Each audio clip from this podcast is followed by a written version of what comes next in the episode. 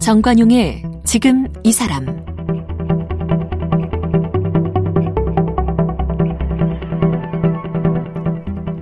여러분 안녕하십니까 정관용입니다. 중소벤처기업부에 따르면 국내에서 창업한 기업의 5년차 생존율 그것이 29% 그러니까 5년 이내 망하는 가게가 무려 70% 이상이다. 그런데도 취업이 워낙 어렵다 보니까 창업으로 눈을 돌리는 청년이나 퇴직자가 늘고 있어요. 해마다 6%씩 증가한답니다. 하지만 무턱대고 창업하면 5년 이내 다들 망하더라 이거 아닙니까? 그래서 이 돌다리도 두들겨 봐야 하듯이 특히나 또 목돈이 들어가는 창업 이건 신중하고 또 신중해야 하는데요. 오늘은 그 25살에 묻지마 카페 창업을 했다가 산전수전을 다 겪고 이 창업의 노하우를 알게 됐다는 이세입 씨를 만나보겠습니다. 하루 매출 영원 이걸 찍은 후에 정신을 차리고 인테리어부터 뭐 카페의 컨셉, 메뉴 선정까지 바닥부터 다시 시작해서 하루 매출 140만 원까지 끌어올린 그런 이야기. 이 이야기를 묶어서 어쩌다 카페 사장 이런 제목의 책으로까지 펴냈는데요. 이세입 씨를 만나보겠습니다. 이세입 씨는 대학에서 정치 외교학을 전공했고 사회평론가를 꿈꿨습니다. 대학 졸업을 5개월 앞두고 느닷없이 카페를 인수하게 되면서 묻지마 창업을 했습니다. 카페 오픈 2주째 하루 매출 영원을 기록하면서 바닥에서 다시 시작했습니다. 밤낮으로 공부하고 발품을 팔며 카페 컨셉을 새로 잡았고 갖은 시행착오 끝에 하루 매출 140만 원이라는 놀라운 매출을 기록했습니다. 카페를 창업하고 겪었던 얘기를 엮어 어쩌다 카페 사장님을 썼습니다. 이세입 씨, 어서 오십시오. 안녕하세요. 이름이 순 우리말로 세입. 네, 맞습니다. 어유 이름 좋네요. 네 네. 음. 근데 묻지마 창업을 했다는 게 무슨 얘기예요? 제가 이제 정치외교학과를 전공했고 사회학과로 대학원을 진학해서 사회평론가가 되는 게 원래 꿈이었었어요. 사회평론가? 네네. 시사평론가 같은 거? 어, 네네. 그래서 논문도 많이 쓰고, 음. 그렇게 해서 학자의 꿈을 끼어가던 중에, 네. 이제 저희 집이 딸이 셋이거든요. 근데 이제 언니가 갑자기 결혼이 좀 빨라지게 된 거예요. 어. 근데 제가 좀 어렸을 때 아파서 집에서 유독 좀 많이 예쁨을 받고 자란 편이거든요. 예. 근데 이제 그때 태어나서 처음으로 어머니께서 너는 살면서 웬만큼 네가 하고 싶은 거 다 했으니 이번에는 언니한테 좀 양보하는 게 어떻겠냐. 아. 그러니까 서민 집이다 보니까 이제 어머니 말씀은 올해는 언니가 결혼을 하는데 음. 돈이 들어가니까 음. 너는 내년에 가자. 대학원은 좀 미뤄라. 네. 근데 그때 이미 합격한 상태였었거든요. 저런 저런. 등록금만 내면 되는데 어. 집안의 그런 사정을 알고 어머니가 저한테 그렇게 안 된다고 말씀하신 게 처음이라 제가 이제 꿈을 접고 방황하면서 이제 책을 읽고 이런 걸 좋아하니까 한 카페를 오랫동안 가게 됐는데 네, 단골 이제, 카페. 네, 근데 그 사장님께서 이제 친해지다 보니까 가게를 내놓을 거고 뭐 아가씨한테는 조금 더 싸게 팔겠다 이런 말씀을 하시, 하시게 된 거예요. 아니 이제 대학 갓 졸업한 그러게요. 세상에. 네, 지금 생각하면 저도 조금 어리숙했는데, 어... 네, 그렇게 해서 이제 꿈은 좌절됐고, 음. 도망치고 싶은 거예요. 어... 왜냐면은 1년 동안 다시 공부를 해서 합격할 생각을 하니까 이게 예. 결승전까지 다 왔는데 여기서 딱 무릎을 꿇게 되니까 그거를 다시 뛸 자신이 없더라고요, 제가. 아, 그래서 그 가게를 인수했다고요? 네.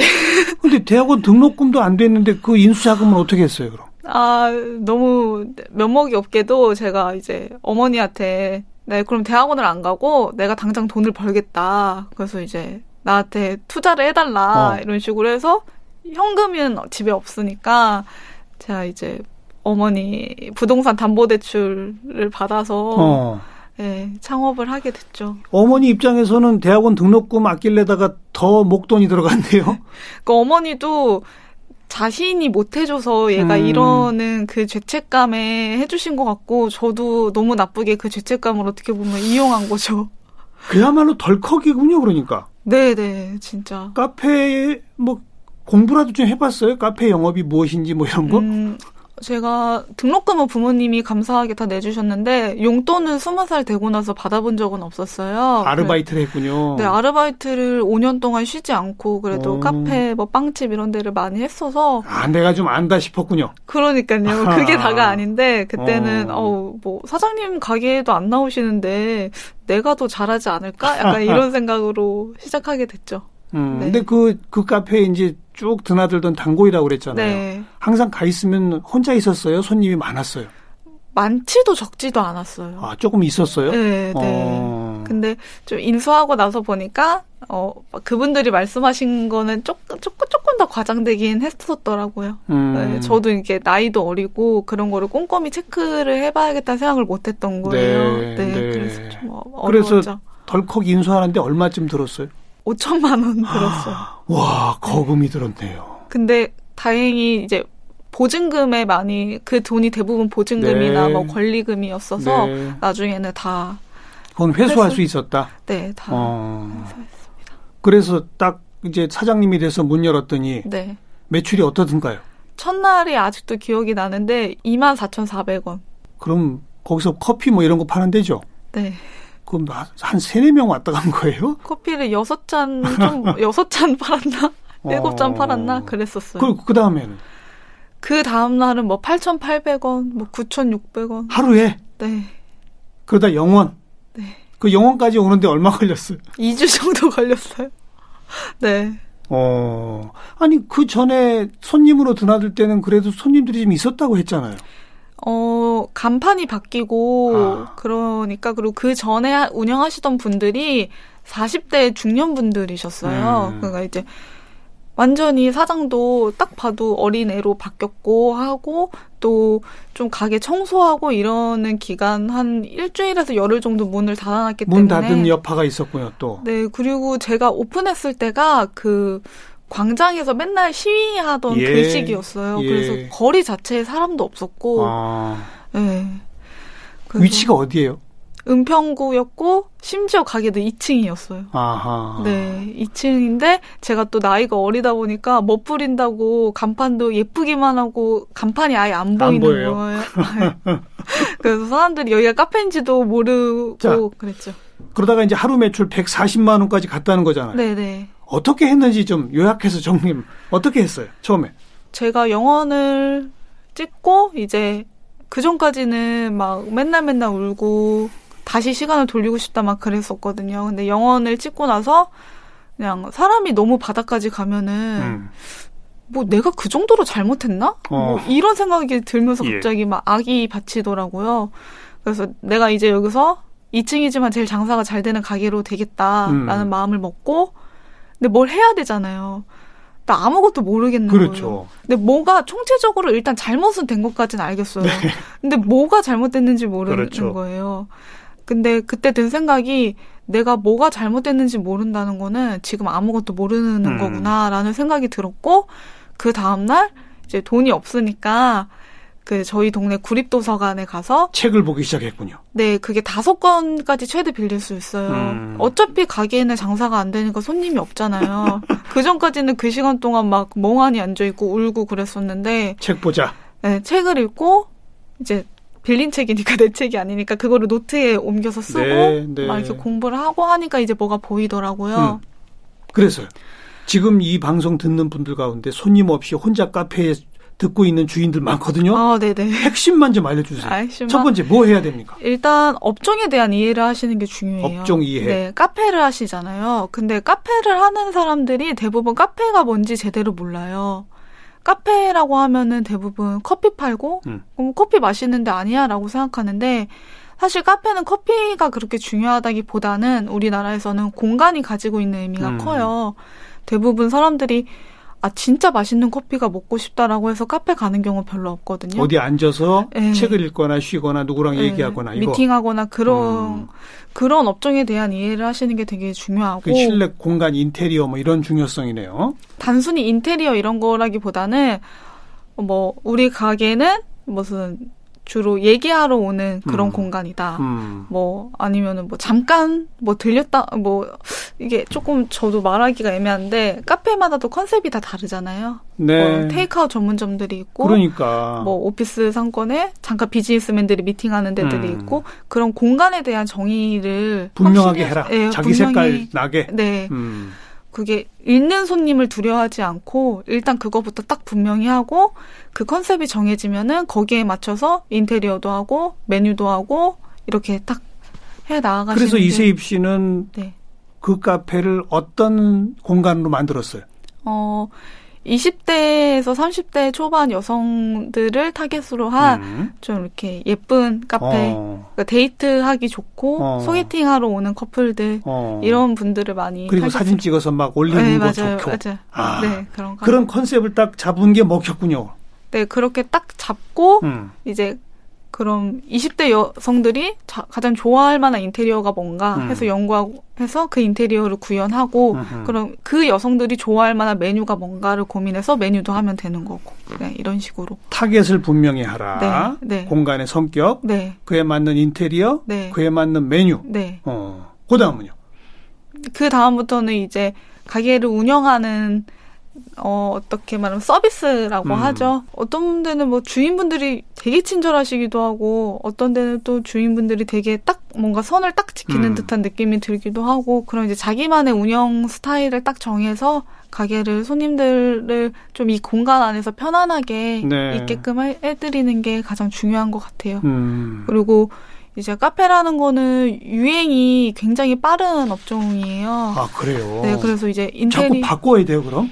네, 이게, 이게 뭔가 하나 세팅됐다고 그 흐름으로 제가 쭉 뭐 3년을 간 게 아니라 어. 제가 1년에 메뉴판을 한 8번 정도 아, 교체했어요. 그래요? 네, 딸기가 나오면 딸기 음료를 해줘야 되고, 음. 무화과가 나오면 무화과 음료를 해줘야 되고, 음. 그리고 이제 인테리어도 계절에 맞춰서 시즌에 맞춰서 조금씩 변화를 주고, 그런 이제 유행을 잃지 않으려는 게 카페 사장님들이 다른 업종보다 더 중요한 것 같아요. 그렇게 빨리빨리 변해요? 네, 어. 네. 그럼 그런 유행의 변화를 뭘 통해서 알게 돼요? 그건 책에도 잘 안 나올 거 아니에요. 아, 그렇죠. 예전에는 그거를 발품을 팔아서 시장 조사를 다 해야 되잖아요. 근데 요즘은 너무 편리하게 SNS가 잘 발달되어 있다 보니까 인스타그램에 음. 뭐 카페 스타그램, 카페 음. 투어라고 치면은 인기 게시물부터 최근 게시물이 쫙 나와요. 아. 그럼 이제 인기 게시물이라는 거는 지금 사람들이 가장 좋아하는 거라는 거잖아요. 음. 그런 거를 이제 손님 없는 시간에 늘 항상 그걸 살펴야 되는군요. 네, 네, 항상 살피고 뭐 네이버 플랫폼에도 많이 검색하고 유튜브도 살피고 하면서 음. 늘 시장 조사를 해야 하는 거죠. 네. 그렇게 한 다음에는 이제 어쨌든 그 가게를 또 알려야 되잖아요. 막 네. 말한 대로 그런 뭐, 뭐 카페 스타그램 뭐 네. 뭐 이런 데 올려야 되죠. 네. 올라가야 되잖아요. 네. 그건 또 어떻게, 그건 일종의 마케팅인데. 네. 그건 네. 어떻게 해요? 일단은 뭐 돈이 많은 곳들은 어떤 대행사를 통해서 마케팅 활동을 잘 할 수 있지만 저는 그렇지 않았기 때문에 그냥 제 계정으로 음. 이것도 꾸준히 하시는 게 중요해요. 보통은 처음에는 아무도 내 게시물에 관심을 안 갖거든요. 그럼 이제 아무도 내 거에 관심 안 가지면은 하기 싫잖아요. 네. 그러지 말고 그냥 정말 하루에 한두 개씩 꾸준히 꾸준히 올리다 보면은 그게 이제 100명, 200명, 300명, 400명이 음. 되더라고요. 음음. 그러면은 어느 순간 되면은 여기 가게에 오신 손님분들이 자기 계정에 올려주시잖아요.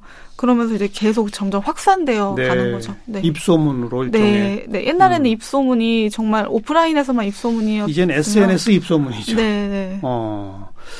그 이렇게 인테리어도 바꿔보고 메뉴도 바꿔보고를 수시로 했다고 그랬잖아요. 네. 근데 매번 다 성공한 건 아니죠.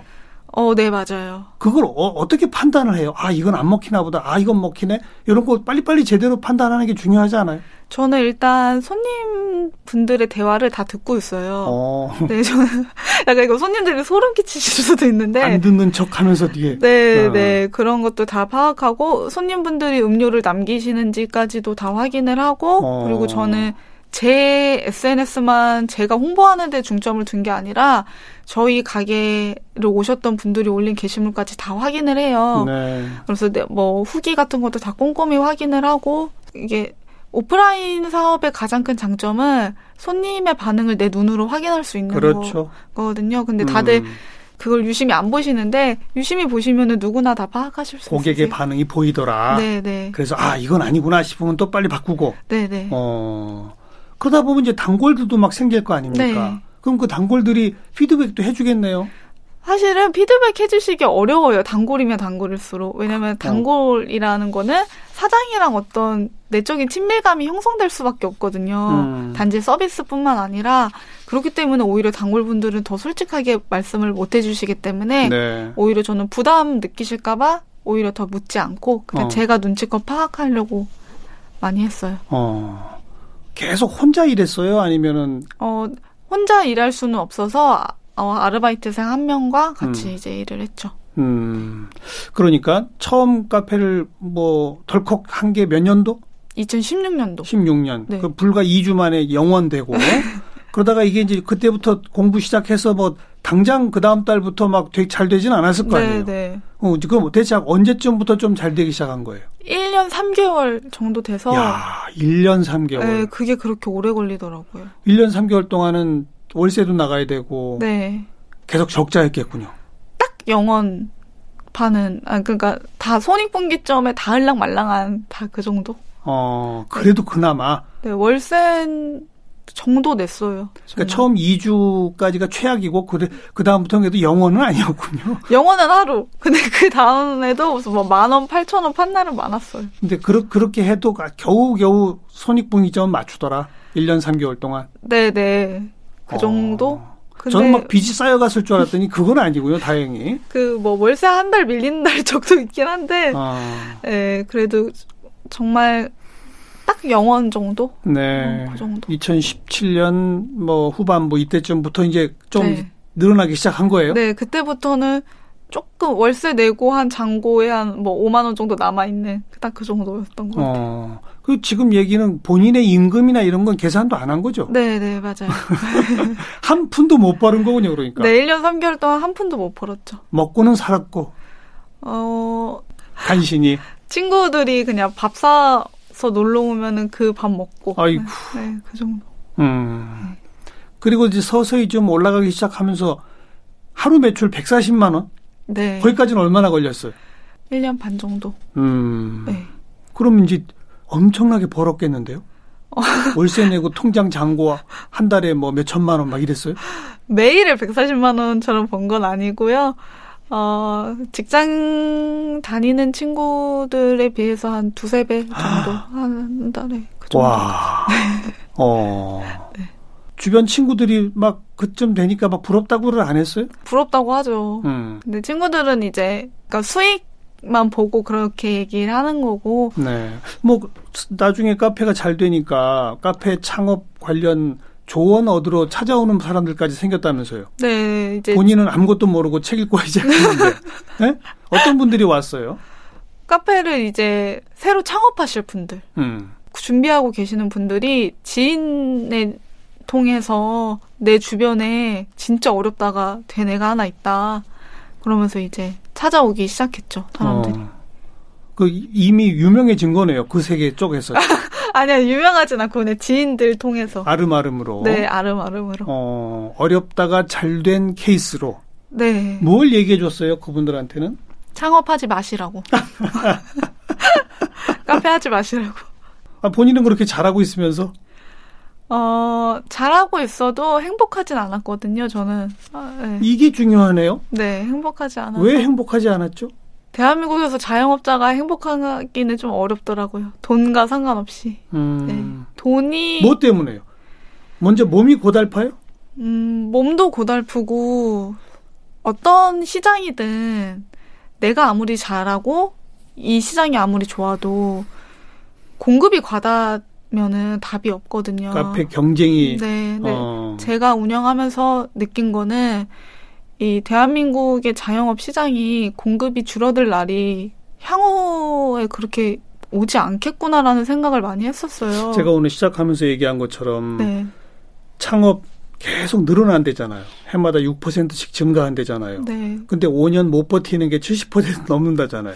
다 망하는 네. 걸 알면서도 또 차리고 또 차린다는 거 네. 아닙니까? 왜냐하면 그거 아니면 할 게 없거든요. 아. 우리나라는. 어. 제가 느낀 저도 어떻게 보면 그렇게 창업을 시작한 거잖아요. 음. 그래서 내가 과연 이거를 얼마나 더 할 수 있을까? 내가 지금까지는 좀 여력이 남으니까 새로운 경쟁자들을 계속 이겨낼 수 있는데 나도 금방 망하겠구나라는 생각을 매일같이 했어요, 저는. 그러면은 박수 칠 때 차라리 내가 그만하고 돈도 중요하지만 내가 돈을 벌기 위해서 꼭 이, 이 힘든 거를 해야 될까라는 생각을 그렇게 힘들었어요? 네, 너무 힘들었어요. 몇 시에 일어나서 몇 시까지 일했어요? 하루에 보통 장 보고 밑작업하고 하는 것까지 합하면 13시간? 13시간? 네. 일하는 시간이? 네. 카페를 몇 시에 여는데요? 어, 12시에 오픈해서 11시에 문을 닫았어요. 근데 밤 11시. 네, 11시간 제 문을 열어 주는데 네, 근데 제가 아르바이트생 한 명만 데리고 음. 그렇게 140만 원까지 벌 수 있었던 거는 제가 이제 먼저 나와서 음. 모든 거를 다 작업을 준비하고. 해놓고 제가 남들보다 손이 세 개가 돼서 이렇게 하니까 음. 그게 가능한 거거든요. 음. 사실은 대부분 대박집 사장님들도 그렇게 안 하시면은 그 정도 수익은 못 하세요. 네. 그래서 남들은 되게 뭐 돈 많이 번다 이렇게 생각하지만 부럽다 하지만 노동 시간이나 음. 뭐 휴일 그런 거 생각하면은 과연 자영업자 내가 그렇게 많은 돈을 벌었나 그런 생각이 들 때도 있어요. 일이 네. 고되다 보니까 그렇군요. 네, 네. 그리고 또 그렇게 일찍부터 준비하고 손님이 많아지면 네. 차분히 앉아서 고객을 살피거나 네, 인테리어 맞아요. 고민을 하거나 메뉴 고민하거나 할 시간도 없어지고. 그것도 되게 서글퍼지더라고요. 그러니까요. 옛날에는 손님들이랑 한마디도 하고 뭐 감사합니다라는 인사도 음. 했는데 이제는 이게 단골 손님들이 저한테 말 걸기도 약간 주저하시는 것 같고 너무 바쁘니까. 그러니까. 그런 것도 약간 너무 생각할 지치기도. 틈도 없고 몸은 네. 고되고. 네. 일상이 보면, 아예 사라진 거죠. 그러다 보면 주변의 경쟁 업체는 또 새롭게 새로운 인테리어로 새로운 또 힙한 분위기로 막 갈 거고. 네. 어. 계속 생겨나니까. 네. 맨 처음에는 그 작은 주거 상권에 그렇게 젊은 사람들을 대상으로 하는 데는 저 하나였거든요. 근데 제가 뭔가 하나의 사례가 되니까 양옆으로 다 그게 생기는 거예요. 다 따라하죠. 네. 맨 처, 그, 그게 어떻게 보면은 영원에서 이겨내는 것보다 더 정신적인 스트레스는 크더라고요. 어. 내가 이제 지켜내는 게 어. 경쟁자들을. 어, 과연 내가 언젠가 숨을 돌릴 수 있을까? 내가 자영업자인 이상 저런 저런 그런 고민을 하는 날이 많아졌었고 음, 혹시 그 대목에서 네. 아 그러면 내가 이제 이 아르바이트도 좀 더 쓰고 어? 네. 어? 그래서 나는 또 내가 생각할 시간도 좀 더 갖고 네. 이 갖고서 또 새로운 분위기도 연출하고 네. 그래서 지금 이제 돈도 좀 벌리니까 그걸 종잣돈 삼아서 2호점도 좀 내고 네. 뭐, 뭐 이런 생각을 혹시 안 해봤어요? 그런 제안도 실제로 많이 받았고 음. 어떤 분들이 뭐 합정이나 강남 같은 큰 상권에 자기랑 같이 한번 나가보는 게 어떠냐. 그렇죠, 그렇죠. 아니면 제가 2층이다 보니까 그때 1층이 임대가 나가 나왔었거든요. 음. 1층을 같이 하는 게 어떻겠냐 어. 이런 제안도 받고 했는데 그 오프라인 사업이라는 게 되게 특이한 성격이 있는 게 사장이 없으면은 이 가게가 안 돼요. 안 돼요. 우리 그렇지 않나요? 보통 단골 가게인데 음. 사장님이 없는 날은 뭔가 음식 맛이 변한 것 같은 그런 심리적인 착각이 그, 들 있죠, 때가 있어요. 있죠. 그리고 아니 근데 이제 거기서 기로에 서는 거예요. 네, 맞아요. 대부분의 경우는 네. 사장이 없으면 잘 안 돼서 2호점 차렸다 망하고 이런 경우도 네, 있지만 네. 또 거기서 또 경영적 노하우를 어떻게 잘 발휘하면 네, 맞아요. 뭐 너무 제가 거창한 얘기 할지 모르지만 백종원 아저씨처럼 될 수도 네, 있는 맞아요, 거 아니에요? 맞아요. 그게 이제 제가 한 장사꾼으로 남냐 아니면은 사업가가 되냐 그렇죠. 그 기로에서 저는 이제 아 나는 그냥 내가 행복한 삶을 살겠다. 이걸로는 안 되겠다. 나는 사업가 길로는 아닌 네. 것 같다. 네네. 네. 그러나 장사꾼으로는 도저히 버텨낼 자신이 없더라. 네네. 네. 아. 그 찾아오는 사람들한테 물어보면 카페 차리지 마세요라고 하면 네. 다들 네 알았어요 하고 가요. 어, 그래도 차려요. 진행자님께서 말씀하신 대로 한 분이 저한테 왜 본인은 잘하면서 남 보고 하지 말라. 그렇죠. 경쟁자 없애려는 거 아니냐면서 약간 좀 화를 음. 내시는 거예요. 저도 그때 되게 화가 났어요. 음. 내가 시간 내서 그냥 무료로 이렇게 잘 도와드리려고 하는데 왜 이런 얘기를 들어야 되지? 라고 생각했는데 제가 집에 와서 생각해보니까 저도 그랬더라고요. 저도 카페를 창업한다 했을 때 주변에 이제 장사를 하거나 사업하시는 선배분들이 다 말렸어요. 어. 근데 나는 다를 거라 생각했거든요. 예. 나는 잘 될 거라고. 예. 아, 어차피 사람들은 앞서 경험한 사람들이 무슨 말을 하던 내가 음. 하고 싶으면 하는구나. 음. 그러면은 나는 기왕 하실 거 하지 말라는 말보다는 하시되 좀 잘 준비하시고 이런 걸 잘 알고 예, 그리고 안 될 거라고 생각하고 하시는 게 차라리 나아요. 왜냐면 안 될 거라고 생각하면 마음을 좀 단단히 먹게 되거든요. 음, 또 몸은 고대도 그렇게 또 손님들 마주하는 걸 또 즐겨하는 분들도 있잖아요. 체질상. 네, 맞아요, 맞아요. 그죠? 근데 제가 또 그런 성향은 아니었어서 음. 저는 정말 먹고 살아야 그러니까 밑바닥을 탈출하려고 내가 장사꾼으로 모습을 딱 바꾼 거지. 사실 성향은 좀 되게 내향적인 편이거든요. 사람 음. 만나는 것도 그렇게 즐기지 않고 네.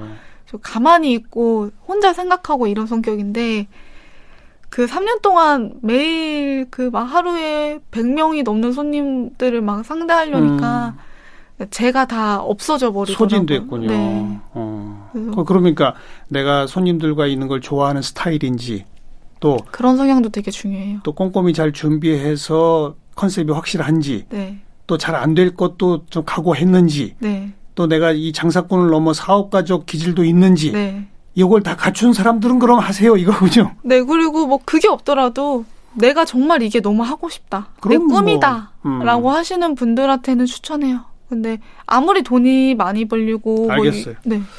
그래서, 그래서 한참 잘 나가는데 카페를 접은 거예요? 네. 남한테 넘겼어요? 네. 어. 그래도 투자금은 뭐 다 회수하고 좀 남겼죠? 네, 많이 남겼어요. 그렇죠. 네, 네. 어. 그 아쉽지는 않았고요? 어, 절대 아쉽지 않아요. 저는. 지금 이제 뭘 준비하고 있어요? 저는 지금 어, 두 번째 제 사업을 하고 있어요. 어떤 사업이에요, 그건? 디자인 관련된 사업인데. 디자인? 네, 저도 시작한 지는 한 4개월 정도밖에 안 돼서 지금 새로 그때 그 마음으로 열심히 하고 있어요. 이거는 근데 매일매일 고객을 이렇게 바로바로 대하는 그런 건 아니로군요. 네, 다행히. 어. 네. 사업은 하되 제 성향을 고려해서 네. 이제 알겠습니다. 그 사업도 잘 되시기를. 아, 감사합니다. 바라고요. 네. 카페 생각하고 계신 분들 또 지금 하고 있는데 어려움을 겪고 있는 분들한테는 네. 좋은 조언이 될 것 같네요. 감사합니다. 음. 이제는 카페 사장 아니신 네. 이세입 씨 고맙습니다. 네, 감사합니다.